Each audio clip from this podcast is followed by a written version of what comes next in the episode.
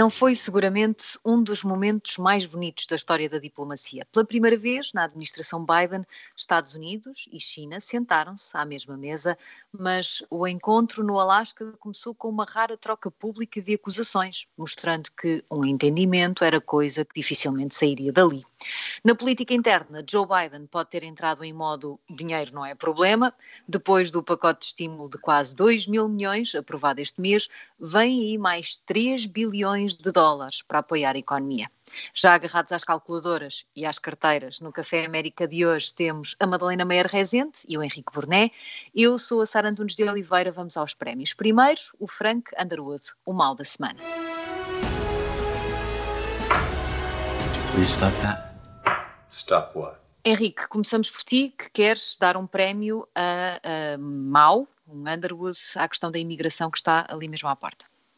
É, e é um duplo Underwood se quisermos. Uh, está à porta dos Estados Unidos, no Texas, estão-se a acumular uh, imigrantes a vir do Sul, como acontecia no passado, e quando atravessam e são detectados, estão a ser colocados em centros de uh, retenção de imigrantes que têm, continuam a ter as péssimas condições que tinham na altura em que Trump era presidente. E, ao mesmo tempo, uh, continuam a deixar passar crianças não acompanhadas que depois vão para esses centros de detenção. Ou seja, duas ou três notas que eu acho que vale a pena ter sobre isto. A primeira é desculpem, mas eu acho que aliás hoje vou usar isto duas vezes, é o clássico ai se fosse o Trump.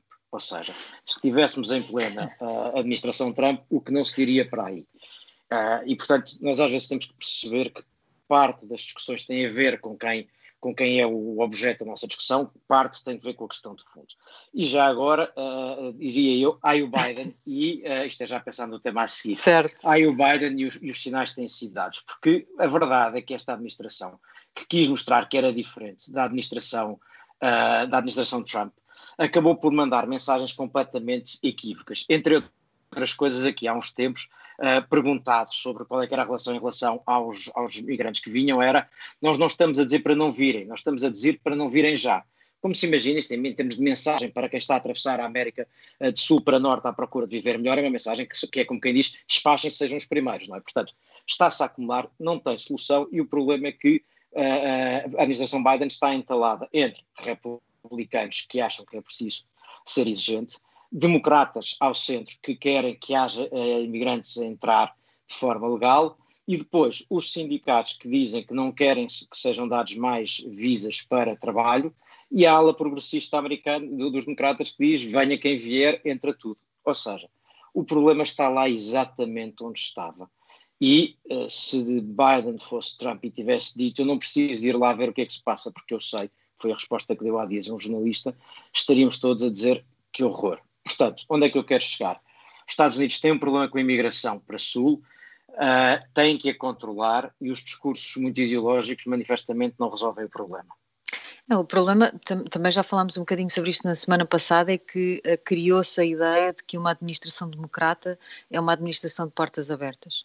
Uh, e o, o, problema é como é que se muda, mesmo Uh, e também uh, referia isso o, o, Bruno na semana passada, mesmo que a administração Obama tenha deportado mais pessoas do que a administração Trump, mas criou-se esta ideia de que com um democrata no poder a política é de portas abertas. Como é que isso, como é que isso se trava, sobretudo essa ideia, e como é que Biden pode sair bem disto, no sentido em que tem ali um problema para resolver, já, já havia a ideia, nem sei Madalena se não foste tu que sugeriste isso num prémio desses uh, recentemente que tinha a ver com uh, enviar-se ajuda humanitária para a fronteira com os Estados Unidos, o que é um, um, chegar ali a uma situação de facto de, de grande gravidade e de, de situação absolutamente extrema.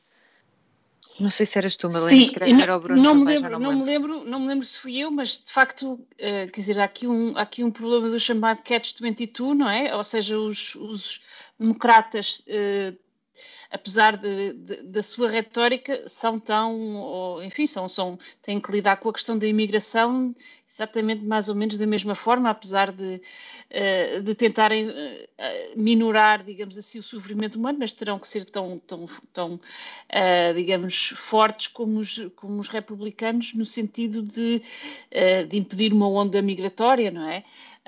e, portanto, fazê-lo respeitando os direitos humanos é uma questão complicadíssima uh, qualquer política migratória, inclusive na Europa, como nós sabemos muito bem.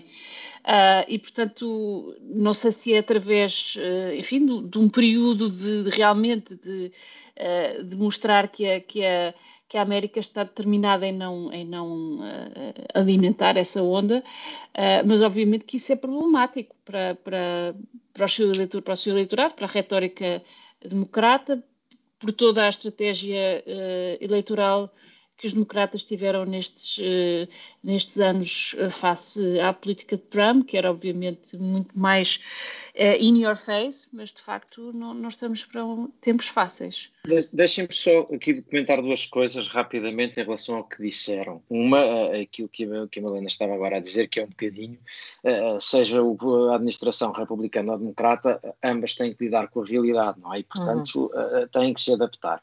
Há um aspecto, Sara, que estavas a referir e que é há, há quem tenha notado que, por vezes, há mais deportações uh, em tempos de administrações democratas do que republicanas. Uma das razões pode ser precisamente. Mas também há mais gente a entrar, não é? É isso mesmo. Pode ser este paradoxo, é que, como o sinal dado é de que há maior abertura, há mais gente a vir. E há, e há este problema, eh, o problema da, da, da imigração ilegal é que quanto mais dura a reação na fronteira e mais, às vezes, desumana, mais afasta quem tenta vir, como é evidente. Quanto uhum. mais humana, mais tende a dar um sinal de que tentem vir porque se passarem a coisa se resolve. Eh, eh, não é Sim, fácil. mas também mostra que esta questão da ilegalidade depois não é ignorada, não é? Porque se soubéssemos que ainda para mais entravam mais pessoas e que as deportações eram, ainda menos ou em menor volume do que numa administração republicana, então mostrava que de claro. facto depois a mão era muito mais leve com as ilegalidades. E aqui nós estamos a falar de uma questão de legalidade ou ilegalidade uh, é. nessa questão da deportação. E isso não acontece de facto. Agora, duas notas só ainda para terminar, é que longe vão os tempos de um fantástico debate numas primárias republicanas entre o Bush pai e o Reagan, em que cada um tentava mostrar que era mais amigo da imigração uh, mexicana do que o outro. Uh, portanto, longe vão esses tempos. A outra coisa é, os europeus é melhor não olharem, já não deviam ter feito com Trump, não olharem com soberba para o que se está a passar na fronteira do México, Sim, claro. porque o que se passa na nossa fronteira não nos deixa de maneira nenhuma mais orgulhosos. Os centros onde estão os uh, migrantes e refugiados, todos misturados uns e outros, uh, em ilhas gregas e por aí fora, não, não nos enche de orgulho, certamente. Bem, pelo contrário. Vamos avançar para mais um Under, Underwood esta semana, uh, Madalena, para uma reunião no Alasca, que eu confesso que aquele arranque me deixou assim um bocadinho de queixo caído. A todos, não é? A todos nós. Exato. Uh, para quem pensasse que a política internacional se iria acalmar depois de Trump, uh, teve aqui um, um, enfim, um despertar muito muito turbulento no palco central, que é a questão Estados Unidos China e também Estados Unidos-Rússia. Eh, também com os Estados Unidos, com, com, com, a Rússia houve um encontro entre, eh, não um encontro, mas uma troca de palavras entre Biden e Putin, em que Biden chamou criminoso a Putin, e, enfim. E, portanto, vemos como as relações americanas com a Rússia estão no seu ponto mais baixo, desde Kennedy, e as, com a China, uh, desde, desde Kissinger, digamos assim, em 1971, acho que é mais ou menos essa, uh, digamos, o ponto em que podemos encontrar um momento de tal tensão. Nesta reunião do Alasca, é, Anthony Biden, Blinken, desculpem. Isto é difícil porque tem um nome parecido, o secretário de Estado.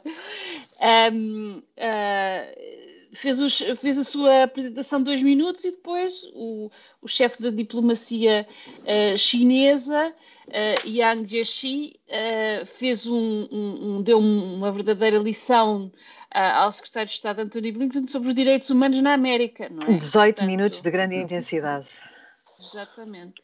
E o que também é um, um Underwood é o facto de Blinken não ter conseguido responder à letra de maneira uh, convincente, queixou-se que, que ele tinha ultrapassado o tempo, etc., mas não, não fez uma defesa da democracia da América, que tem problemas, obviamente, mas que não tem comparação com o sistema político chinês e não conseguiu responder à, à letra. Portanto, aqui também temos um, um, um, um, sinal de que do lado ocidental há uma certa digamos, uh, dúvida em relação, a, enfim, ao nosso sistema e, portanto, acho que aqui temos que nos reforçar também desse ponto de vista ideológico e retórico contra esta verdadeira guerra, uh, que, enfim, que ainda é fria, mas que, que, se, que se está a tornar cada vez mais quente. A guerra fria mental, não é? Como dizia Young, a Blinken, que os Estados Unidos estavam numa guerra fria mental. Eu, eu, de facto faz-me alguma impressão a, a, a, forma como Blinken respondeu ou não respondeu àqueles 18 longos minutos uh, em, que, em que a China basicamente acusou uh, os Estados Unidos de virou, virou literalmente o bico ao prego, não é? Uh, quando uhum. Blinken tinha falado da questão dos direitos humanos, da questão de Xinjiang, uh, e a China vai com a questão das divisões raciais, uh, uhum. tinham falado sobre Hong Kong e sobre a, a questão da China ser um, uma ameaça e eles respondem que, bom, se, se, a, China, se a China fez ataques, ciber, ciberataques nos Estados Unidos, Uh, os Estados Unidos são um campeão neste, neste aspecto, portanto foi uma espécie de quem diz é quem é, uh, uhum. e, e, e, e, tudo aquilo foi, foi, por um lado, um bocadinho pateta, por causa desta, disto, de, de, deste quem diz é quem é, mas por outro lado mostra que me parece que a China uh, está aqui a, a fazer um, numa posição de nós está, estávamos convencidíssimos de que as nossas más relações com os Estados Unidos eram só por causa de Donald Trump e agora uhum. Fomos surpreendidíssimos com esta postura de Joe Biden, que afinal uh, uh, mostra que há aqui um problema, o que claramente não era verdade, nunca foi verdade. O problema com a China não era só responsabilidade de Donald Trump, nem era de toda responsabilidade de Donald Trump. Nós podemos concordar ou discordar da forma como a gestão uh, das relações foi feita por Donald Trump, mas a questão da China é muito mais complexa do que a relação com, com um presidente ou com, ou com uma administração. E, e, e a China vir agora com esta postura de quase apanhada de surpresa por uma postura dos Estados Unidos que questionam, nomeadamente ao nível dos direitos humanos e da gestão uh, política feita de Hong Kong, uh, é um papel um bocado ridículo e pateta em que ninguém acredita, não é? E depois Blinken vem dizer, ah, não, não foi propriamente uma surpresa esta reação muito defensiva por parte da China, mas pareceu, uh, porque perante aquilo, eu assim pareceu-me que, que enfim, assim, sim, eu acho, que, assim eu acho que há um, eu acho que há um, o, que se, o que se nota nesta, nesta reunião é que há um sentimento de triunfalismo também de, por parte dos chineses. Uh, aparentemente estão convencidos que os Estados Unidos mergulharam num, num declínio irreversível, não é? E, e portanto, uh, uh, tudo, tudo, tudo aquele, tudo, toda aquela, enfim, toda aquela tirada uh, mostra uma, uma um, digamos, uma, eh, uma verdadeira uh, desprezo, não é? Pelas, pelas evocações dos valores americanos que, que a administração Biden tem feito de maneira mais audível. E, e, aparentemente eles tomam isso como uma forma de fraqueza mais do que, do que, do que uh, convencidos de que de facto a América está de volta, não é? Portanto, eu acho que para persuadir os chineses e mesmo Putin que isso é verdade, vai ser preciso uma postura de ainda maior dureza do que, do que, é que tem sido uh, até agora. Sim. Deixem-me só aqui fazer uh, rapidamente o seguinte. Primeiro é o meu segundo, ai se fosse o Trump. Uh, aliás, associando isto à semana anterior, à entrevista em que, em que o Biden também muito diplomaticamente chama assassino a Putin.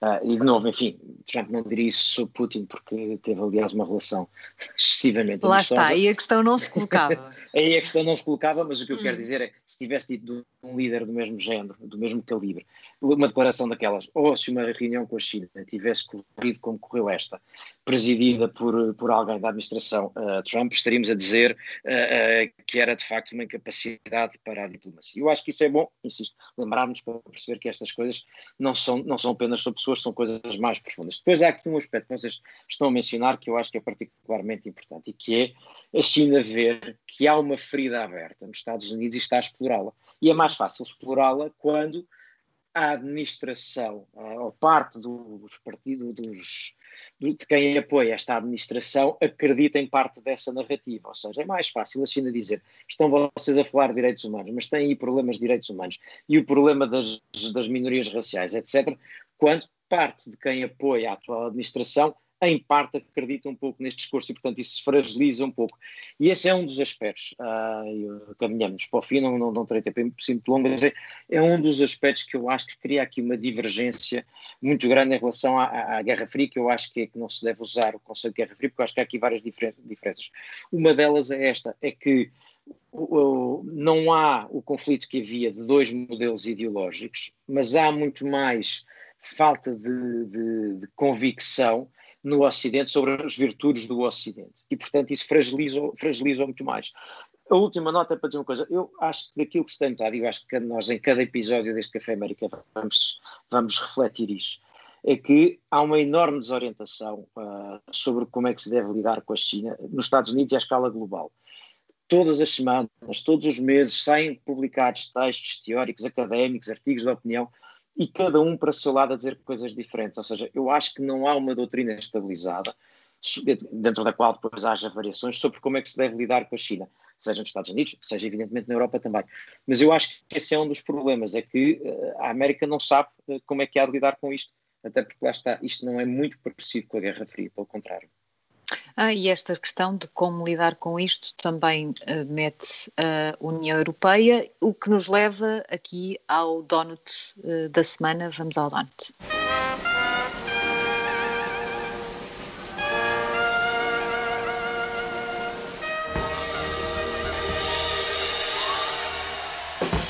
Madalena, uh, e tu tens aqui um prémio para o bom da semana com uh, Blinken em Bruxelas, relacionado também com isto. É verdade, Blinken chega hoje a Bruxelas para, para uma reunião com, uh, enfim, da NATO, é a sua primeira reunião neste contexto. Uh, vai com certeza assegurar uh, os europeus de que os Estados Unidos continuam comprometidos com a NATO, mas muito importante é esta coincidência entre, de facto, a sua chegada e os europeus darem pela primeira vez os primeiros sinais de estarem a alinhar-se com os Estados Unidos face à China. Isto começa com as, as primeiras sanções europeias à China um, e, e, à Rússia. Uh, isto, ao mesmo tempo que os chineses se encontram em Pequim, Lavrov está, está a encontrar-se também hoje com uh, Wang Yi, o, o, o primeiro-ministro, uh, desculpem, o ministro dos Estrangeiros chinês, uhum. e, e, portanto, estamos aqui num momento, de facto, de, de, de aparentemente do maior alinhamento uh, dos, dois, dos dois blocos, ou, ou, da criação destes dois blocos neste, no, neste, neste novo, uh, digamos, episódio destas, uh, desta guerra que se está, digamos, a, a tornar mais clara. Ah, termina aqui esta. Sim, ia dizer aqui, estava aqui tentada a juntar-me a esse, debate, mas nós já não temos mais tempo nesta primeira parte. Uh, uh, eventualmente na segunda logo vemos se podemos ir aí. Termina aqui a primeira parte do Café América, nós voltamos já para a segunda. Segunda parte do Café América desta semana, deixamos para esta segunda parte os disparates. Vamos ao Sara Pellin.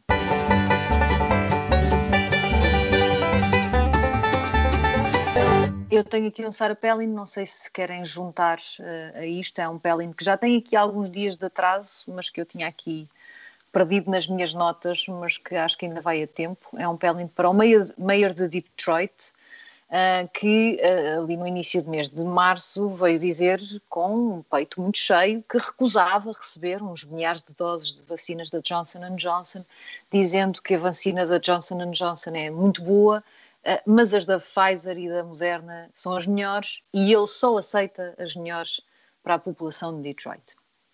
E horas depois acabou por ser forçado a, claro, recuar, porque Uh, era uma patetice aquilo que estava a dizer. Não só não faz nenhum sentido avaliar as vacinas pela, pelo nível de eficácia, era isso que ele estava a fazer, a percentagem de eficácia, mas sobretudo em relação à capacidade que elas têm de proteger de doença grave, hospitalização e morte, e nisso todas elas têm 100%, ou pelo menos aquelas que estão aprovadas nos Estados Unidos, e portanto não só era uma enorme patetice, como trazia aqui ainda mais e trouxe o risco de. Uh, aumentar a desconfiança de, dos norte-americanos em relação às vacinas, ou pelo menos a, a, algumas vacinas, e isso é um problema uh, grave nos Estados Unidos. Depois, para, ajudar à festa, uh, a Casa Branca ainda tentou defender, veio uma das pessoas da Task Force da Covid dizer que não era bem isso que o Meyer tinha dito e que ele tinha sido mal interpretado, não foi isso que ele disse que só queria usar as melhores e as melhores eram a, a, da Pfizer e da Moderna e depois veio dizer que não, não, vão usar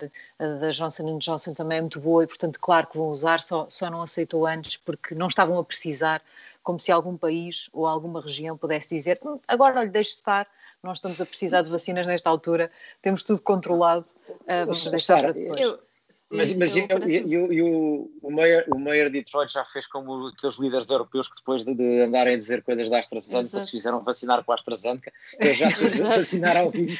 Eu não sei, eu não sei se ele... Assim como uma enorme vacina a dizer J&J. não sei, eu acho, acho que é possível que ele já tivesse sido vacinado antes desta conversa. Exato. Mas, mas lá está, também mostra como os políticos não devem falar daquilo que não sabem. Uh, nós temos elogiado muito neste Café América o regresso da ciência e o regresso dos especialistas uh, aos ah, lugares de decisão e de aconselhamento na, na, administração Biden. Era muito importante que isso se estendesse também a nível dos Estados, porque os políticos não devem falar daquilo que não sabem, porque normalmente há asneira e aqui deu a geneira, não faz sentido nenhum aquilo que disse este Meyer, uh, e eu espero que não, não haja muita gente em Detroit a pensar que se calhar é melhor não levar a vacina, uh, porque senão isso será um problema bastante maior do que ter uma vacina com mais de 5% ou menos 3% de eficácia do que a que o vizinho do lado levou. Muito bom. Vamos é muito bom.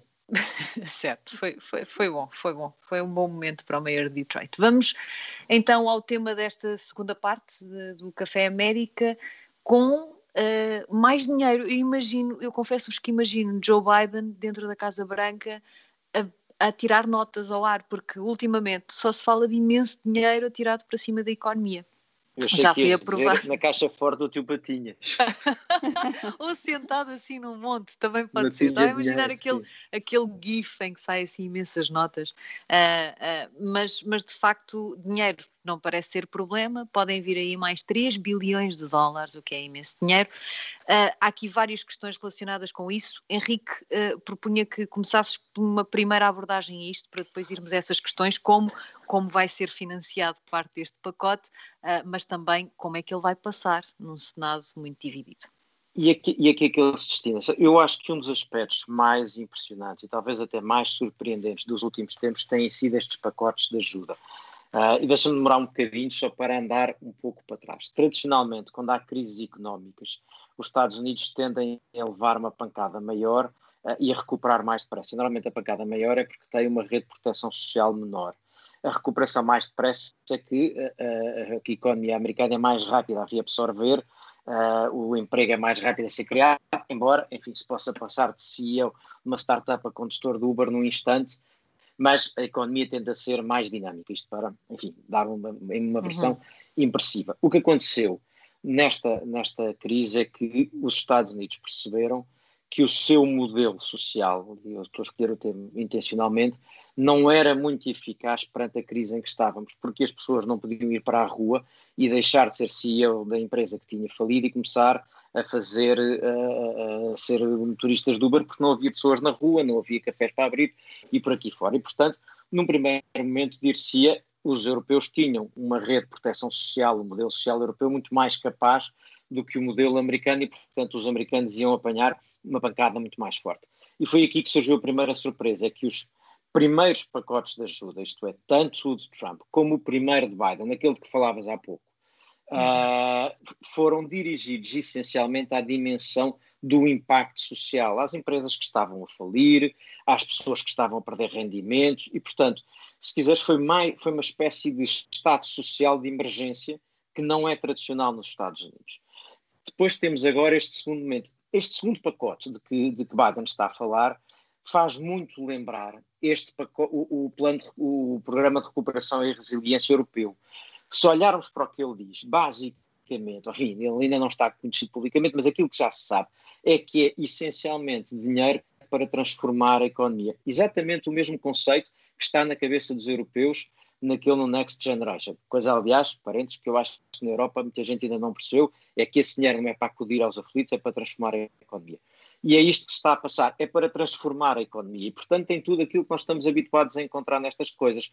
Investimento em infraestruturas, financiar os custos que as empresas têm para reduzirem as emissões de CO2, uh, redes de banda larga em zonas rurais, tal como na Europa, tem todas estas coisas. Ou seja, são milhões e milhões de dólares para atualizar a economia europeia a partir de dinheiro do Estado. E é aqui que começa o ponto que tu estavas a dizer, que é isto levanta problemas no, no, no, no Congresso, porque isto não é uma coisa que os, que os republicanos adorem.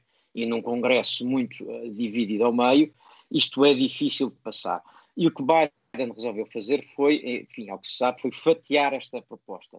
Primeira parte é mais esta, digamos, mais amiga do crescimento económico e mais próxima uh, de apoiar as empresas, mas que não deixa de ser uma visão um pouco a partir do centro da transformação da economia. E de uma reforma consegue... das infraestruturas, que era uma coisa já muito pedida. Eh, muito pedida. Mas quer dizer, mas é uma visão um bocadinho keynesiana que pode não ser muito fácil uhum. para os republicanos aceitarem. E depois deixa para um segundo momento deste pacote aquilo que é a dimensão mais social deste pacote, que tem a ver com a formação, etc. Onde se suspeita que aí sim haverá muitas dificuldades em ter apoio republicano eu, não quero prolongar e, portanto, eu depois gostaria de voltar a esta conversa com um aspecto que eu acho que está em curso uma social-democratização da América e isso pode ser interessante perceber, mas, mas já lá vamos. Sobretudo com essa segunda parte, mas também com o pacote que foi aprovado uh, no início deste mês e que abre a porta a, a, precisamente isso. Já lá iremos, Madalena. Uh, Parece-te que pelo menos esta primeira parte deste pacote, esta questão mais relacionada com o investimento em infraestruturas, responde àquilo que dizíamos em relação ao pacote anterior, que era muito virado para, para as pessoas, mas pouco para alterações estruturais.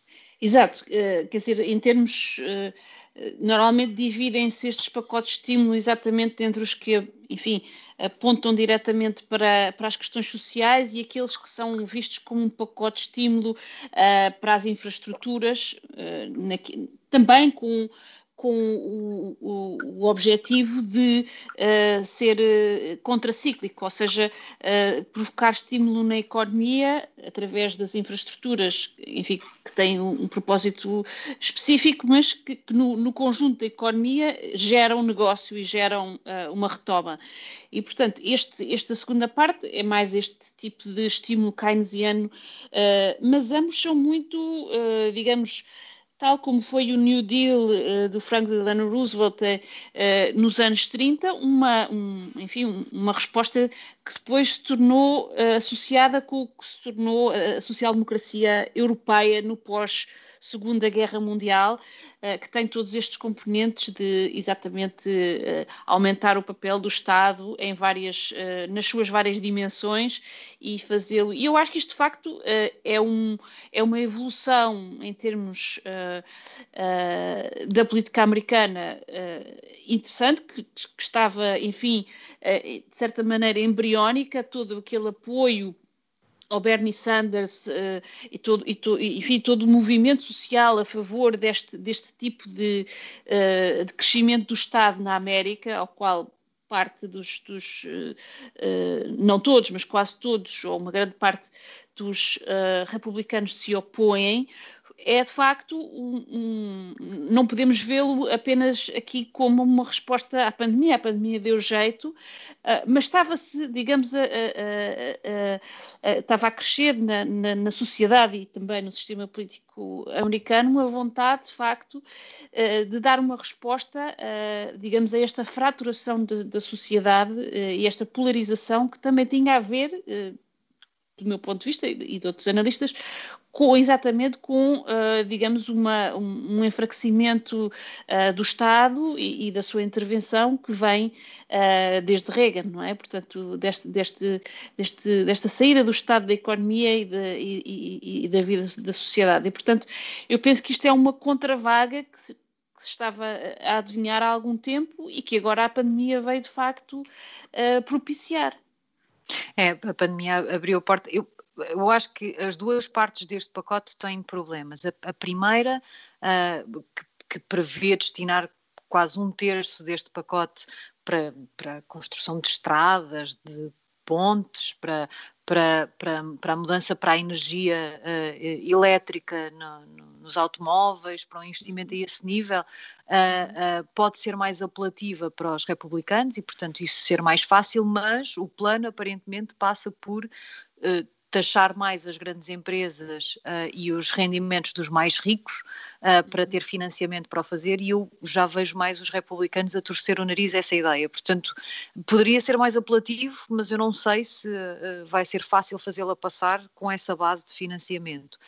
A outra parte inclui coisas que eu confesso que me parecem surpreendentes, porque apesar de facto a pandemia ter aberto essa porta e disso ser de facto um, uma, uma questão que, que, que, se vem colocando cada vez mais e que os democratas nunca esconderam, ver ideias como uh, haver. Uh, apoio social para uh, baixas médicas para os trabalhadores uhum. ou, ou, uma rede de, de pré-escolar gratuita ou uh, universidades gratuitas, Exatamente. já juntando-se à, àquela ideia que já estava aqui neste primeiro pacote, no, no, primeiro pacote não, já o terceiro, este que foi aprovado este ano, de ter um, um rendimento mínimo garantido uh, por causa aqui da pandemia durante um ano uh, para as famílias, para as crianças, uma espécie de abono, tudo isto junto, eu concordo com o Henrique, abre-se aqui uma porta para uma mudança de facto de paradigma uh, na relação dos norte-americanos com o Estado. E, e eu vejo com maior dificuldade que, a não ser que Joe Biden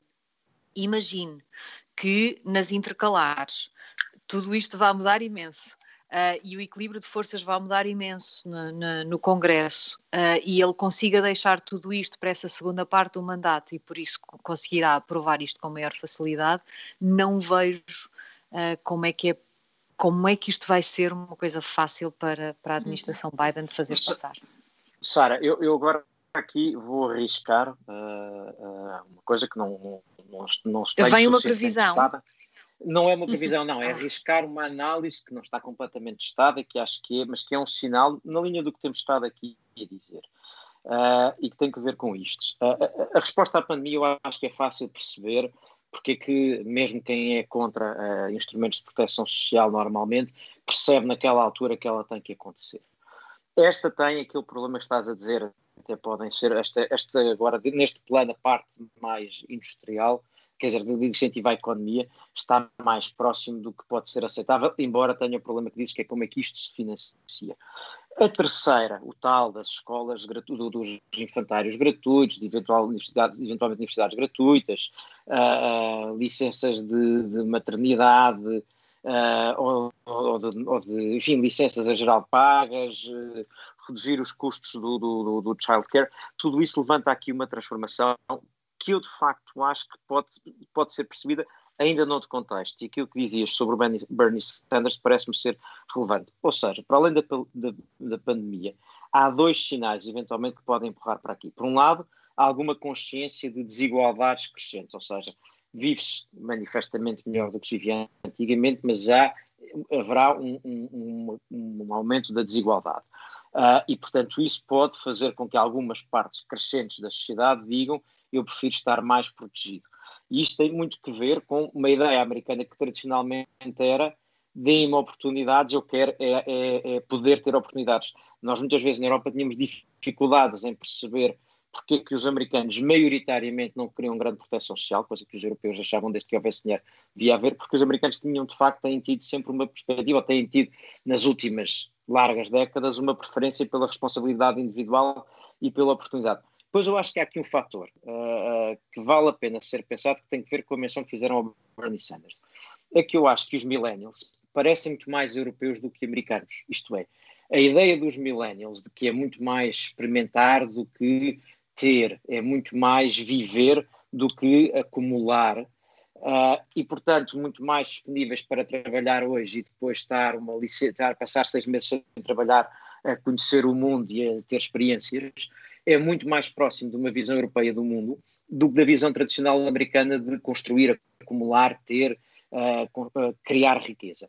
E isso pode estar a alterar a maneira de pensar dos americanos face a estas coisas. E, portanto, eu acho que tens razão, que é, nas próximas uh, midterms podemos assistir, podemos perceber se há aqui uma transformação e uma social democratização do eleitorado americano, que é diferente de algumas críticas que fizeram nos Estados Unidos a dizer que isto era um plano estatizante. Não é exatamente estatizante, porque não ocorre ainda assim, eh, à esquerda americana, nem à esquerda americana ocorre, nacionalizar companhias aéreas se elas estiverem para falir. Portanto, ainda há uma grande diferença. Madalena. Sim, eh, sim, eu acho que em geral eh, este, este mandato, ou seja, isto é o programa do, do primeiro mandato de Biden e é obviamente uma mistura, enfim, deste programa económico, que é de facto o programa económico da esquerda do, do Partido Democrata, uh, com uma política externa que falámos há pouco, que é a política externa mais do lado mais à direita, digamos, do, ou mais ao centro do, do, do Partido Democrata. Um, a possibilidade destas, enfim, desta, desta, desta transformação profunda que aqui vemos proposta nesta, nesta, neste pacote de estímulo realmente vir a ser aprovado uh, dependerá exatamente dos, enfim, dos, de quão radical também quererá ser partido, a administração Biden em termos de como vai passar isto no, no, no uh, uh, nas, enfim, nas, na, casa, na Casa dos Representantes e no Senado, e até que ponto é que está, está, está preparada para, para comprometer, enfim, para arranjar compromissos em termos da forma como vai financiar ou se quer esperar de facto por um, por um, por um dilúvio, digamos, eleitoral uh, daqui a dois anos.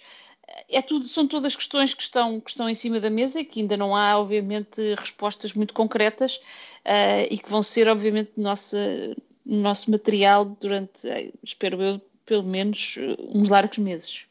Seja como for, naquilo que parece ser a, a, a parte mais fácil, lá está, a ver, vamos se será, se será uh, uh, que tem a ver com, com as reformas e, e, com o investimento nas infraestruturas, uh, isso não deixa de ser um, uma questão muito importante. Nós, nós a propósito do mau tempo no Texas e, e de, da, da, tragédia que, que aconteceu naquele estado, é verdade que em parte um pouco para pormos o, o a tónica em Ted Cruz, mas porque não pudemos resistir, mas, mas também a propósito daquilo que aconteceu no Texas, nós falámos muito aqui da questão da, do Green Deal e da, da transformação uh, uh, verde, vá lá, uh, dos Estados Unidos, do regresso ao Acordo de Paris, das alterações que têm de ser feitas para que esse regresso de facto não seja só uma coisa no papel e pelo menos este plano que aqui está no que diz respeito às infraestruturas dá uh, aqui alguns indícios de que, no que diz respeito, por exemplo, ao Acordo de Paris,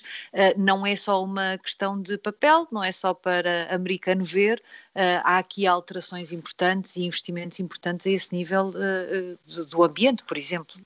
Oh, Sara, só, só um comentário rápido Uh, é que nós aqui há uns tempos tínhamos aqui neste, neste programa também conversado, que era uh, cuidado com o que se pede, porque se pode ter, isso pode ser um problema, ou seja, a Europa que tinha o seu programa de Green Deal como sendo uma, uma também uma, uma trajetória económica, agora vai ver os Estados Unidos a, a porem muito dinheiro para, para acompanhar e, portanto, a liderança europeia que queria que os americanos acompanhassem pode ser posta em causa porque os americanos podem ser mais rápidos com este dinheiro todo. Ah, e não é só isso, também já tínhamos falado na semana passada como este, todos estes pacotes de estímulo punham os Estados Unidos de novo muito à frente na capacidade de recuperação em relação à União Europeia, uhum. mais isto vem só acentuar essa diferença enorme ah, em relação ao, ao, que pode ser o futuro pós-pandemia em termos económicos, mas também sociais nos Estados Unidos e deste lado do Atlântico. Termina aqui o Café América desta semana, nós, como sempre, voltaremos na próxima. Até lá.